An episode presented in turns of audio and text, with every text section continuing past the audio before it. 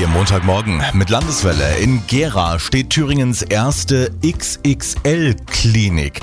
Wenn Sie sich jetzt fragen, was das genau ist, da gibt es alles in Übergröße. Betten, Rollstühle, OP-Tische. Denn die Klinik am RSH Waldklinikum ist für Adipositas-Patienten, also für stark Übergewichtige.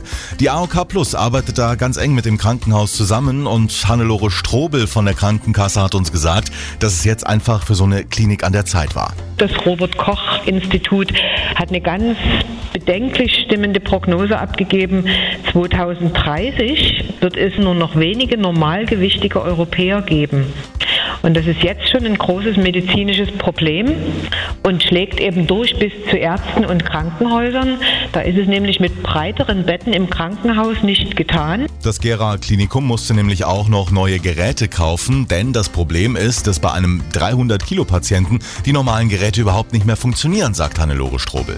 So ein Ultraschallgerät hat zum Beispiel nicht die genügende Eindringtiefe. Also ein normales Ultraschallgerät dringt nicht durch die Fettschicht eines adipösen Menschen zu den Organen, die zu untersuchen sind, durch.